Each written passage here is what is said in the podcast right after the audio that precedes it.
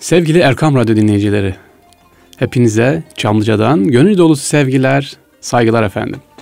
Yeni bir İstanbul'un Sırları programında daha sizlerle birlikteyiz. İnşallah yine İstanbul'u hep beraber keşfetmeye devam edeceğiz efendim. Sevgili dostlar, bakalım bugün İstanbul'da neleri keşfedeceğiz? Unkapanı'ndan başlayalım diyorum. Her zamanki olduğu gibi gezimize Unkapanı, çünkü Unkapan içi, etrafı, sur içi, sur dışı, her tarafı böyle ayrı bir tarih. Bugün Unkapanı'nda gezerken sevgili dinleyicilerim, Yavuz Er Sinan Camii var. Yavuz Er Sinan Camii'ne şöyle baktığınız zaman sıradan bir cami gibi görünür ama bu caminin hikayesi çok ilginçtir. Evet, Yavuz Er Sinan Camii bugün ilk konumuz İstanbul'un Sırlarında. Acaba neden Yavuz Er Sinan Camii denmiş? Sevgili dinleyicilerim, Fatih Sultan Mehmet Han İstanbul'u fethetti fakat kendi fethettiği bu güzel şehre bu Yavuz Er Sinan tarafından sokulmadı. Aa, nasıl olur? Evet, Fatih Sultan Mehmet Han tebdil kıyafet efendim, yani kıyafetini değiştirerek İstanbul'un dışına çıkıyor, geziyor, araştırma yapıyor. Ee, bir gün geç kalıyor. Saat on iki gibi, bugünkü saatle geç kalıyor ve baksa ki İstanbul'un surları, kapıları kapalı. İstanbul'un altmış tane kapısı var o dönemde ve bir kural koymuş Fatih Sultan Mehmet Han İstanbul'un asayişini sağlamak için: sabah namazıyla İstanbul'un kapıları açılacak, yatsı namazıyla kapanacak. Evet, bu kuralı Fatih Sultan Mehmet Han koydu. E, kendi geldiği saat gece on iki, yani kapılar kapalı. Yanında lalası da var, beraber iki kişiler, kalabalık değil. Kale komutanına diyor ki, kapıyı açar mısın, biz geldik. Tabii kale komutanı Sinan adında birisi, tanımıyor, bilmiyor onun padişah olduğunu. Kalenin üstünden, yani kapının, surun üstünden bağırıyor. Bire bilmez misin diyor, sultanımızın fermanı var. Yatsı namazından sonra İstanbul kapıları kapanır. İçeri alamam, sabaha kadar bekleyeceksin diyor. Sultan Mehmet tabii haklı, ne desin, ve oradan bir yazı yazıyor. Sultan Murat Han oğlu Sultan Muhammed diye, aç bire yiğidim kapıyı diye. Sultan bu yazıyı gönderiyor içeriye. Bizim Sinan, o kalenin, kapının komutanı, yazıyı okuyunca şaşırıyor tabii. Fakat tabiri caizse mırıldanmaktan ya da sokurdanmaktan da geri duyum, durmuyor. Şöyle diyor, diyor e, Fatih Sultan Mehmet Han'ın duyacağı şekilde. Yahu diyor, hem kendi koyuyor kuralı, kapılar kapansın, şimdi de diyor açsın diyor. Bu ne biçim ferman diyor. Böyle sokurdanıyor. Bunu duyunca Fatih Sultan Mehmet Han dur diyor. Dur bire, sen ne Yavuz Er misin? Açma diyor. Açma, kural bozulmasın. Evet. Hikaye ama doğru, gerçek bu. Yavuz Er Sinan, bu ismi de kendisi veriyor, Yavuz Er diye. Bire sen ne Yavuz Er'mişsin. Yani sen ne söyle e, ciddi sözünde durur biriymişsin. Maşallah, aç diyor, açma kapıyı diyor. Ve Fatih Sultan Mehmet Han, evet, sabah namazına kadar bugünkü Unkapanı'ndaki çeşmenin olduğu yerde, hatta yanına yeni bir cami yapıldı. Çok güzel bir cami yapıldı. Onun yanında sabaha kadar bekliyor. Sabah ezanıyla birlikte içeriye Fatih Sultan Mehmet Han giriyor. Evet, bu camimizin böyle bir hikayesi var Yavuz Er Sinan. Sabah girince komutanla görüşüyor, tanışıyor. Kendisine teşekkür ediyor ve ona ikram olarak bu surun arkasında bugünkü Yavuz Er Sinan Camii dediğimiz yeri değerli dinleyicilerimiz yaptırıyor. Sinan Çelebi olarak da biliniyor. Teşekkür olarak kendisine cami yaptırıyor. Peki bu Yavuz Er Sinan kimdir değerli dinleyicilerimiz derseniz, Ee, Yavuz Er Sinan, Fatih Sultan Mehmet Han'ın alemdarı ve mehterhane takımını oluşturan bölüklerin de baş amiri. Sefer zamanında sancakların önünde yürüyor bu efendim e, Yavuz Er Sinan. Fakat bir ilginç hikayesi var. Evet, Yavuz Er Sinan Evliya Çelebi'nin büyük dedesidir efendim. Evliya Çelebi büyük dedi. Hatta Evliya Çelebi bu caminin uzun yıllar mütevellisinde de bulunmuştur. Caminin hemen yanında bu Yavuz Er Sinan'ın türbesi var. Yine bir türbe daha var yanında. O da Horoz Baba'dır. Erzurum pirlerinden Horoz Baba. Niye Horoz Baba burada bu camide? Ha bak, bunları anlatıyorum sevgili Erkam Radyo dinleyicileri. Bu camimize gidin, bu türbeleri ziyaret edin. Bunların hepsi bir şiardır, bir semboldür. Efendim, bunlara bir vefa borcumuz var. Nimelce iştir. Evet, Horoz Baba da burada. Niye Horoz Baba?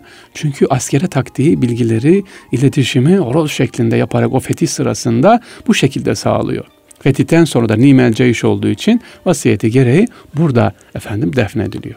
Evet değerli dostlar, Yavuz Er Sinan Camii'ni dinledik, anlattık sizlere.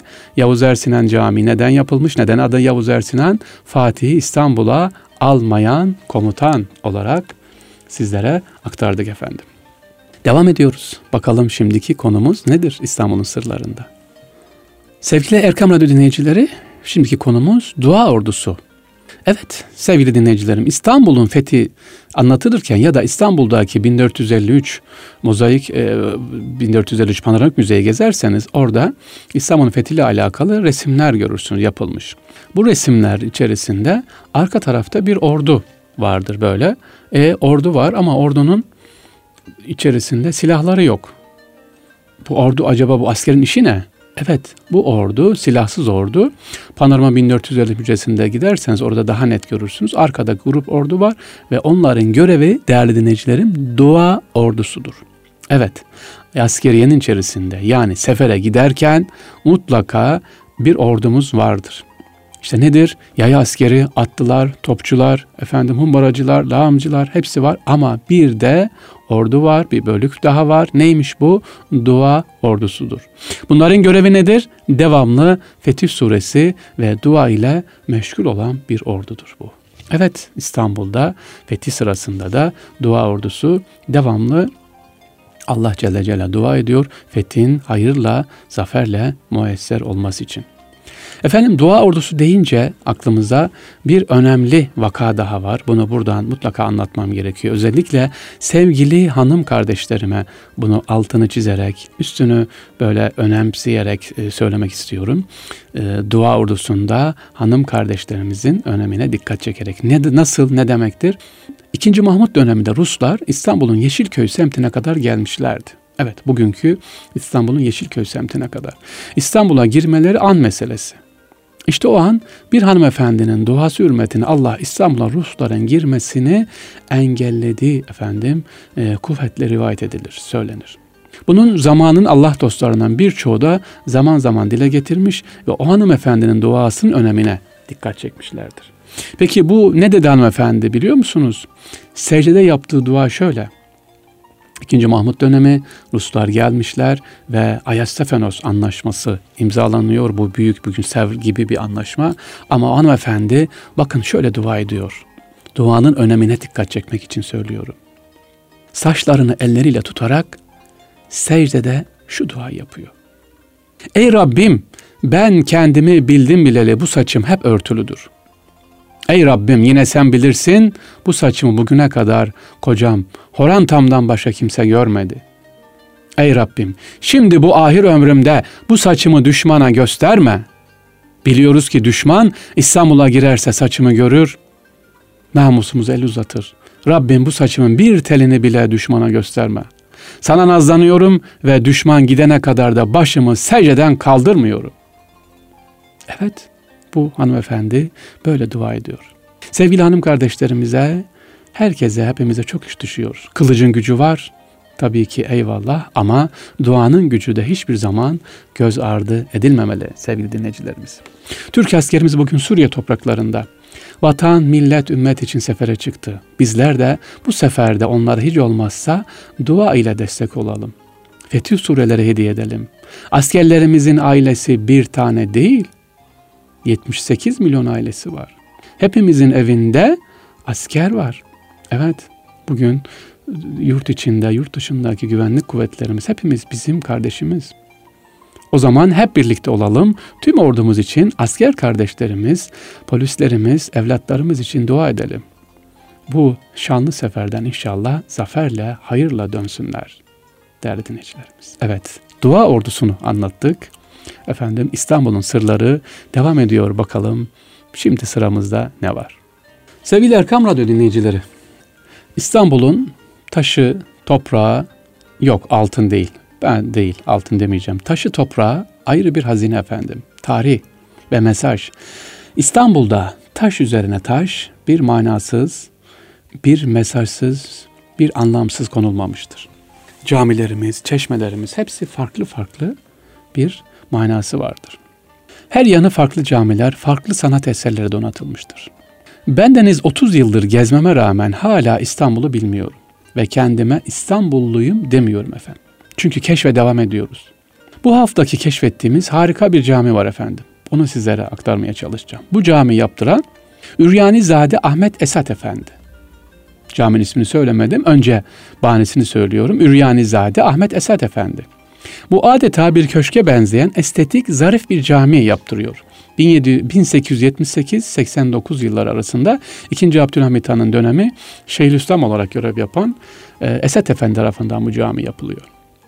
Bu caminin iki özelliği var. Hala adını söylemedim ama özelliklerini söylüyorum. Birincisini söyleyelim. Bu cami sevgili dostlar kırk günde yapılmış olması. Aman hocam kırk günde cami yapılır mı?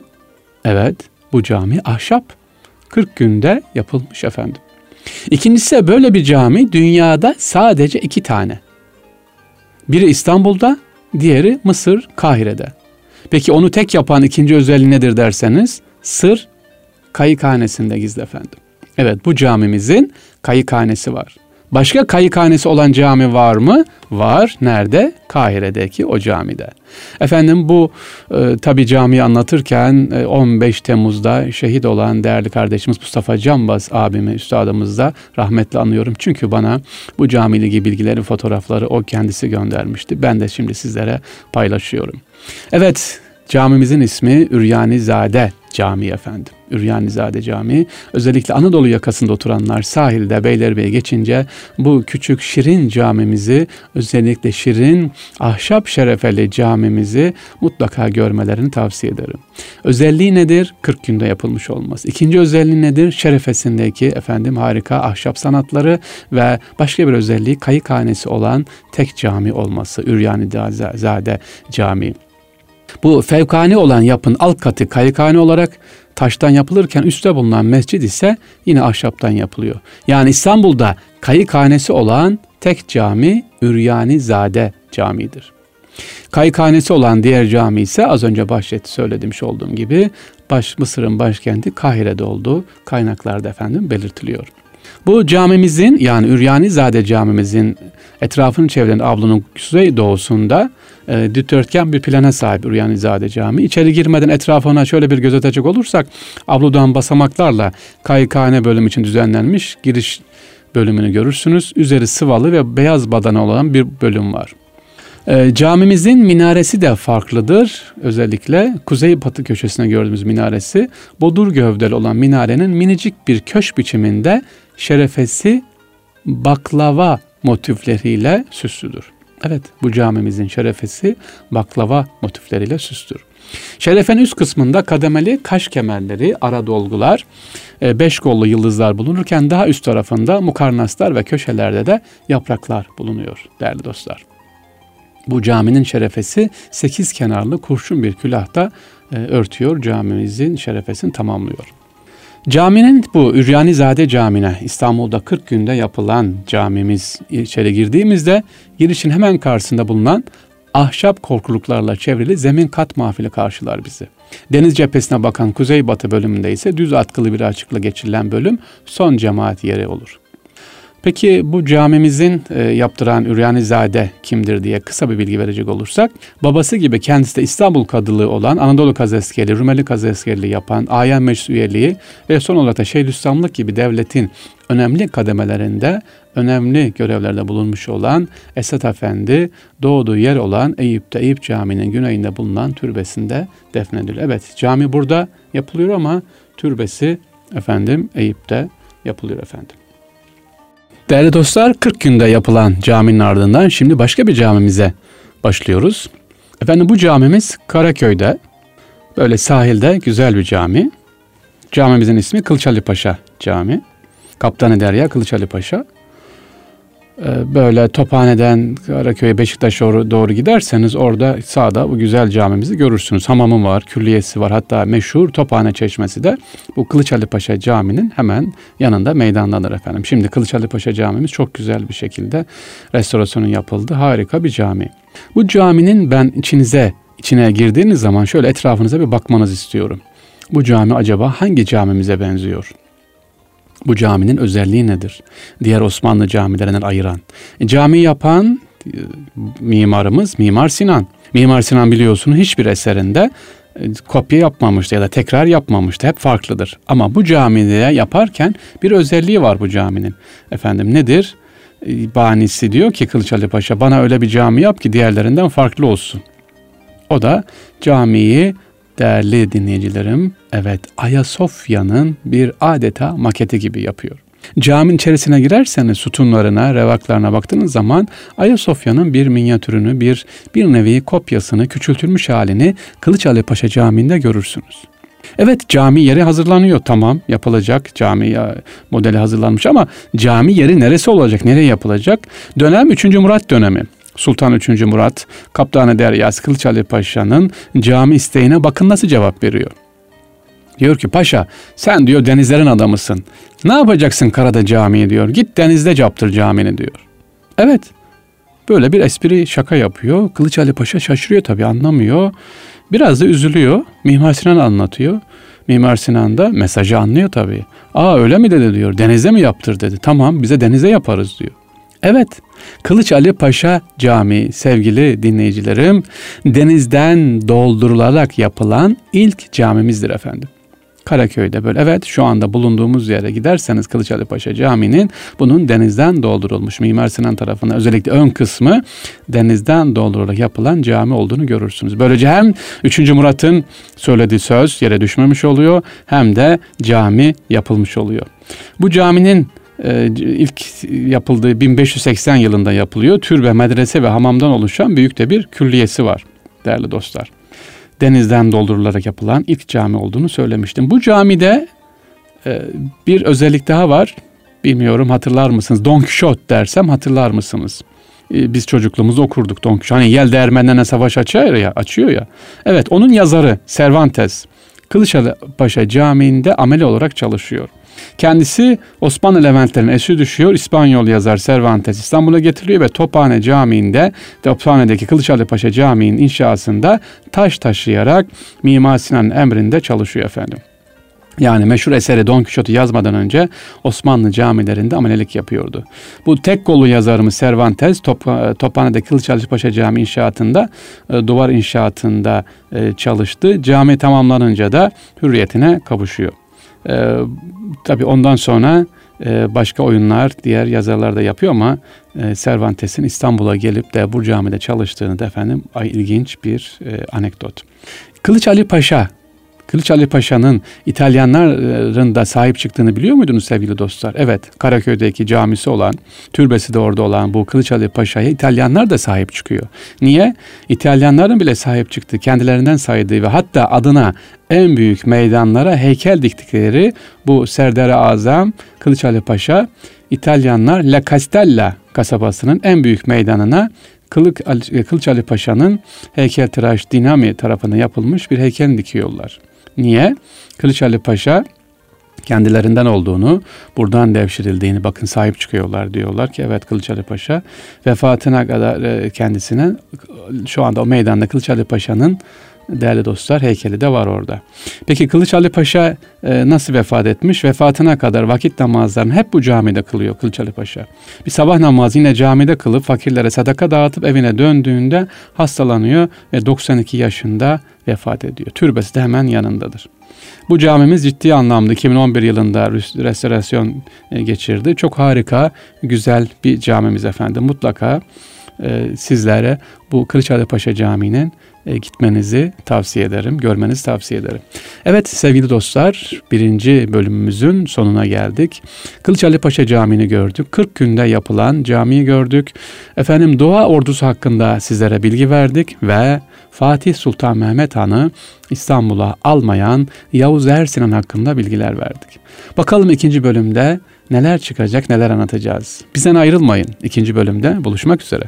Sevgili Erkam Radyo dinleyicileri, İstanbul'un Sırları programımız devam ediyor Çamlıca'dan. Sizlere bu yayının ulaşmasını emeğe geçen tüm dostlara, tüm teknik ekibe, yöneticilerimize ayrı ayrı teşekkür ediyor efendim. E, radyomuz sizlere ulaşıyor Türkiye'nin değişik yerlerine. İnternet üzerinden yurt dışından da dinliyorsunuz, teşekkürler.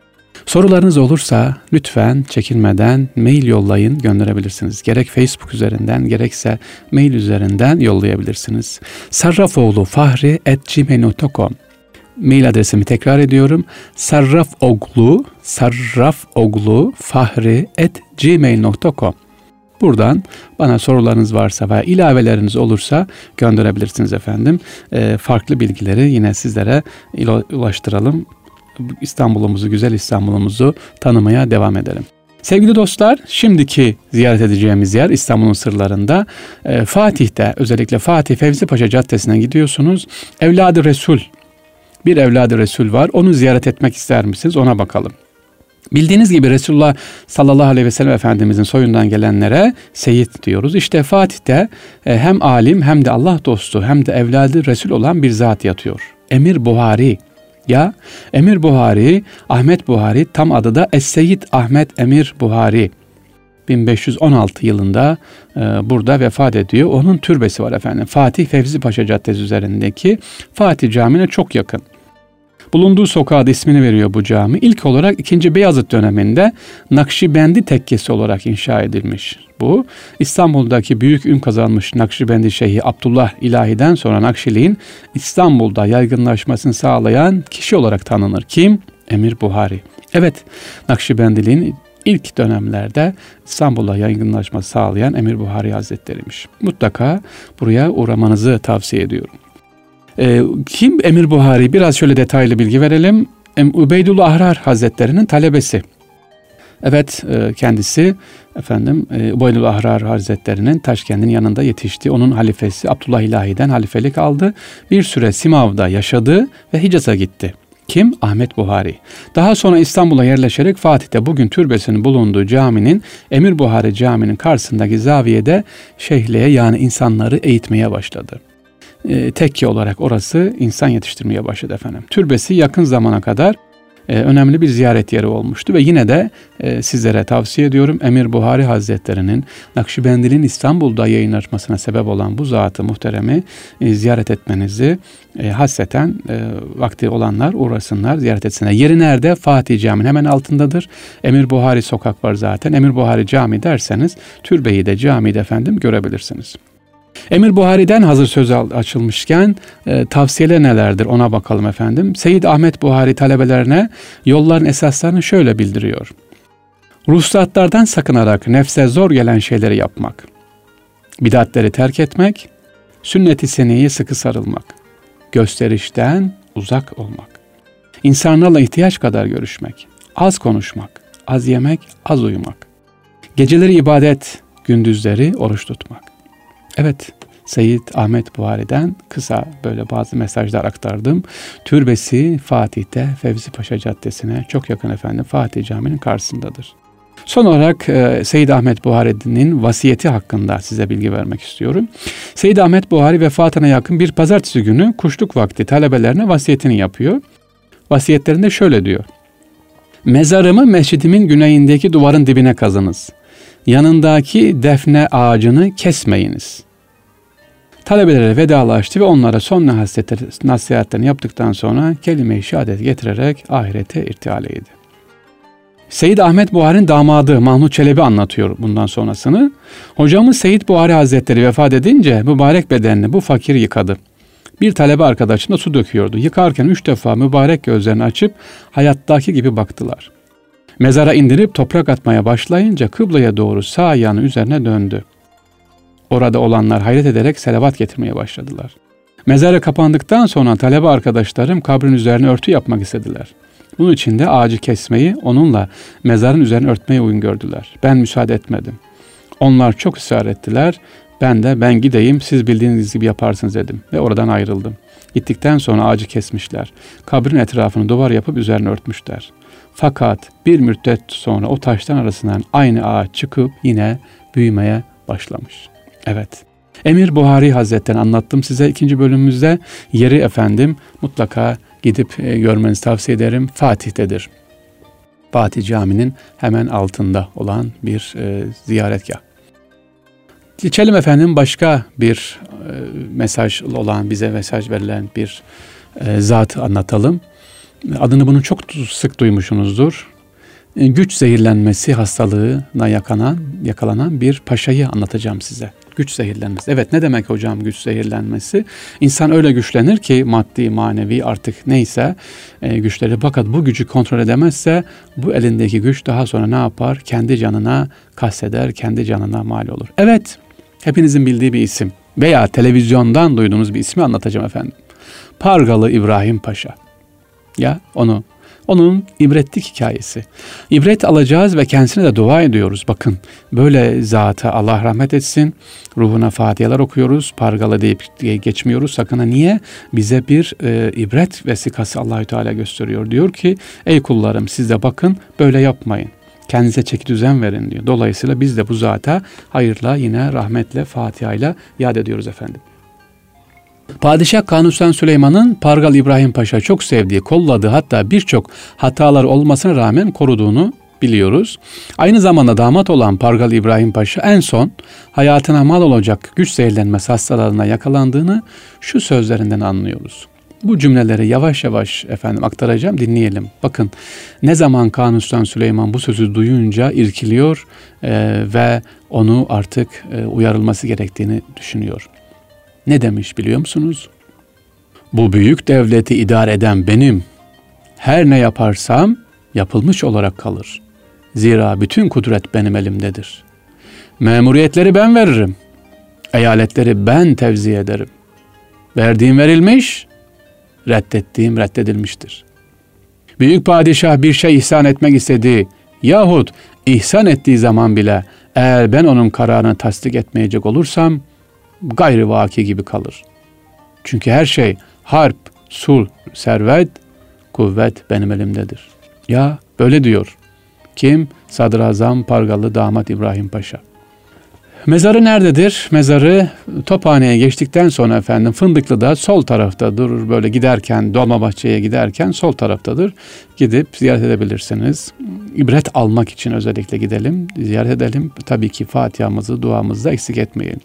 Pargalı İbrahim Paşa, Sultan Süleyman'ın, Kanuni Sultan Süleyman'ın mahiyetinden idamına kadar geçirdiği yıllar boyunca ona yakın arkadaşı ve danışmanı oldu. Kanuni Sultan Süleyman padişah olduktan sonra onunla birlikte İstanbul'a geldi. Osmanlı Devleti'nde sadrazamlık, Anadolu ve Rumeli Beylerbeyliği, seraskerlik ve hatta padişahın damadına kadar yükseldi. Belgrad'ın fethinde görev aldı. Tabii çok hizmetleri var. Mısır'da çok istihatlar gerçekleştirdi. Anadolu'daki özellikle isyanları bastırılmasında faydası oldu. İkinci Macaristan seferine katıldı. Ama gelelim en son ne yapmışız? Güç zehirlenmesi hastalığına yakalanıyor. Seraskerlik makamına getirildiğinde imparatorluğun o güne kadar tek e, dört tuğla simgelenen gücünün yedi tuğa çıkarılması ve İbrahim Paşa'nın da altı tuğu taşıma yetkili kılınmış olması. Yani eskiden dört tuğ takılırken buna altı tuğ veriliyorlar. Kanuni Sultan Süleyman'ın kardeşi Hatice Sultan'la evleniyor kendisi ve bir şey daha yapıyor Pargalı İbrahim Paşa. İstanbul'a ilk heykeli o getiriyor. Evet, en çok konuşulan faaliyetten biri de Mohaç Meydan Muharebesi sırasında bu dünden İstanbul'a getirerek sarayına diktirdiği mitolojik heykellerdir. Üç güzeller olarak anılan bu heykeller her ne kadar ilgi uyandırsa da bazı çevreleri tarafından put olarak görülmüş ve hoş karşılanmamıştır. Heykellerin dikilmesinden birkaç yıl sonra dönemin ünlü şairlerinden Figane'nin yazdığı iki mısralık şiir çok konuşuluyor. Ne diyor biliyor musunuz e, Figane şiirinde? Dü İbrahim Ahmet be deyri cihan, yeki büt şiken ü yeki büt nişan. Yani cihan tapınağına iki İbrahim geldi. Biri putları kırdı, diğeri putları dikti. İlginç değil mi? Ee, İbrahim Paşa nereye diktiriyor değerli dinleyicilerimiz? Sultanahmet Camii'nin karşısındaki bugün hala durur İbrahim Paşa Sarayı'nın bahçesine diktiriyor. Evet, yolunuz düşerse mutlaka uğrayın İbrahim Paşa Sarayı'nda. Ama İbrahim Paşa Sarayı bugün gördüğünüzde sakın şöyle demeyin, aa ne kadar büyük bir saraymış demeyin. Bugünkü gördüğünüz İbrahim Paşa Sarayı aslında daha da büyük. Yanında tapu dairesi var, ileride eskiden efendim adliye vardı. Onun tamamı İbrahim Paşa Sarayı'nın içinde yer alıyordu efendim. Daha sonra küçüle küçüle şu anda elimizde kalan bu bölüm kaldı. Yani neredeyse Topkapı Sarayı'na yakın bir saray yaptırmıştı İbrahim Paşa. Tabii Figani az önceki bunu yazıyor ama bin beş yüz otuz iki yılında da idamdan kurtulamıyor. Böyle hiciv yaptığı için. Paşa'nın ölümü nasıl oluyor? İbrahim Paşa Fransa'ya verilecek olan kapitülasyonla ilgili çalışmalar yürütürken on dört on beş Mart gecesi iftar için saraya davet ediliyor. İftardan sonra dört dilsiz cellat tarafından boğuluyor. Daha önce makbul olarak anılırken ölümünden sonra Maktul İbrahim Paşa olarak efendim kendisine ünvan veriliyor. Tekrar ediyorum, neden böyle bir makbul İbrahim Paşa iken maktul oluyor? E, güç hastalığına, güç kontrolü edemediği için ve bir rivayete göre İran'a gittiği zaman orada kendisine şu ünvanı kullanıyor efendim. Paşa Sultan. İşte derler ki Kanuni Sultan Süleyman bu ünvandan sonra artık sabrı dayanmadı ve İbrahim Paşa'nın, Pargalı İbrahim Paşa'nın ya da Maktul İbrahim Paşa'nın e, ölümüne ne yapıyor? Efendim e, idam edilmesine e, ferman veriyor. İbrahim Paşa'dan günümüze kalan Sultanahmet Camii'nin hemen karşı İbrahim Paşa Sarayı var. E, efendim İstanbul'da eserleri var. Mekke, Selanik'de e, camileri var. Kavala'da camisi var. E, özellikle tekke ve zaviyeleri de var bugün İbrahim Paşa'nın. Dediğimiz gibi biz tabii ne yapacağız? İstanbul'un sırlarında hem tarihi binaları görüyoruz sevgili dinleyicilerim, hem de ibretlerimizi alıyoruz. Geçmişte böyle olmuş. Ben gezilere çıkarırken gençlerimize diyorum ki özellikle e, niyet edelim mutlaka. Ne yapalım? Niyet edelim. İbret almak, öğrenmek, görmek için biz de hayatımızda dikkat edelim. Biz de bunlara e, yön verelim. Bunları bu bas, yapmış olduk hatalardan yapmayalım diye. Evet değerli dostlar, Pargalı İbrahim Paşa'dan ibretimizi aldık ve geçiyoruz başka bir paşaya. Başka bir paşaya geçiyoruz. Bu paşanın özelliği nedir? Bu paşanın özelliği şu efendim, okuması yazması olmayan bir paşa. Aman efendim, okuması yazmayan paşa olur mu? Evet, öyle bir paşa ki bu, efendim ikinci Abdülhamid Han'ın takdirini kazanmış. Nasıl kazanmış? Bir sopayla darbeyi önlüyor bu paşamız. Evet, bir sopa, bildiğimiz sopayla koskoca bir darbeyi önlüyor efendim. yedi sekiz Hasan Paşa'dan bahsedeceğim efendim. Osmanlı Paşası, dürüst. yedi sekiz Hasan Paşa. Hocam ne demek yedi sekiz Hasan Paşa? Adı ne? Efendim adı Hasan Paşa. Niye yedi sekiz? Çünkü okuması yazması yok. Arapça e, düzve yedi rakamı ve sekiz yani ters ve. Öyle söylersem ben size. İmzası bu efendim. Onun için lakabı yedi sekiz Hasan Paşa olarak biliniyor. Okuması yazması yok, imza atması lazım. Arapça ters ve ve düzve yani yedi sekiz yazdığı için e, bu lakabı alıyor. Kendisi aslında Beşiktaş'ta karakol komutanıydı. Hasan Paşa'nın ilginç bir hayat hikayesi var. Kısaca bunlardan şimdi size bahsetmek istiyorum. İkinci Abdülhamid Han devirmek için Çırağan baskını gerçekleşen Ali Suavi bir sopayla kafasına vurarak öldürüyor Hasan Ağa. Bu olaydan sonra paşalık generallik unvanı veriliyor. doksan üç Harbi'nde Kafkas cephesinde büyük yararlılık gösteriyor Hasan Paşa. bin dokuz yüz beşte de vefat ediyor. Geride meşhur namıyla beraber memleketi Çorum'da, evet Çorumlu bir Hasan Paşa'mız, bin sekiz yüz doksan dört yılında yaptırdığı yirmi yedi buçuk metre yüksekliğindeki saat kulesi kalıyor. Ya sevgili Çorumlular, hemşeriniz yedi sekiz Hasan Paşa bakın size saat kulesi hediye etmiş efendim.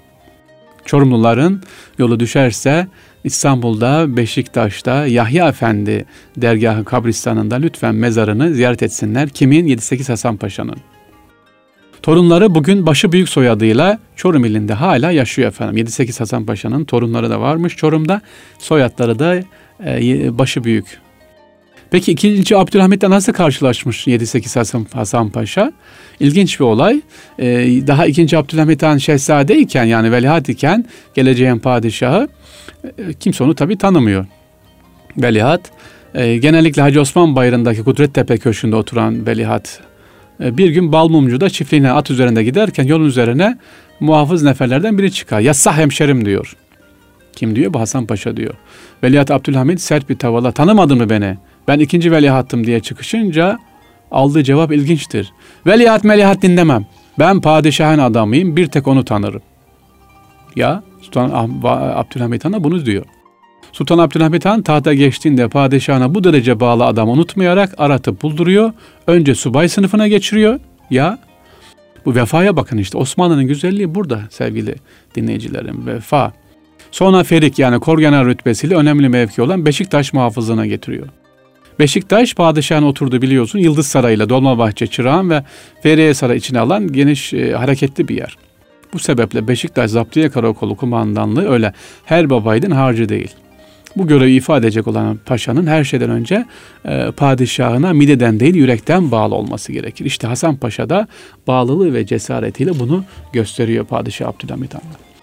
Peki bu biraz hatırlatalım, hızlı gittik herhalde. Çırağan baskınında neler oldu? Çırağan'da yaşananlar Hasan Paşa'yı müşür, Maraşal payesine ulaştırıyor. Ali Suavi İngilizlerden aldığı destekle Rumeli muhacirlerin etrafını topluyor. doksan üç Harbi'nde yurtlarından olmuş, zor günler geçirmiş bu e, insanları bir gün taht, Çırağan Sarayı'na basıp ikinci Abdülhamid Han'a tahttan indirecek, yerine beşinci Murat'ı tahta çıkaracaktır. Ee, beşinci Murat'ın kendi iktidarında Abdülaziz Han'ın şehit edilmesine yaşanan olaylarda yüreği dayanmadığı için psikolojisi bozulmuştu.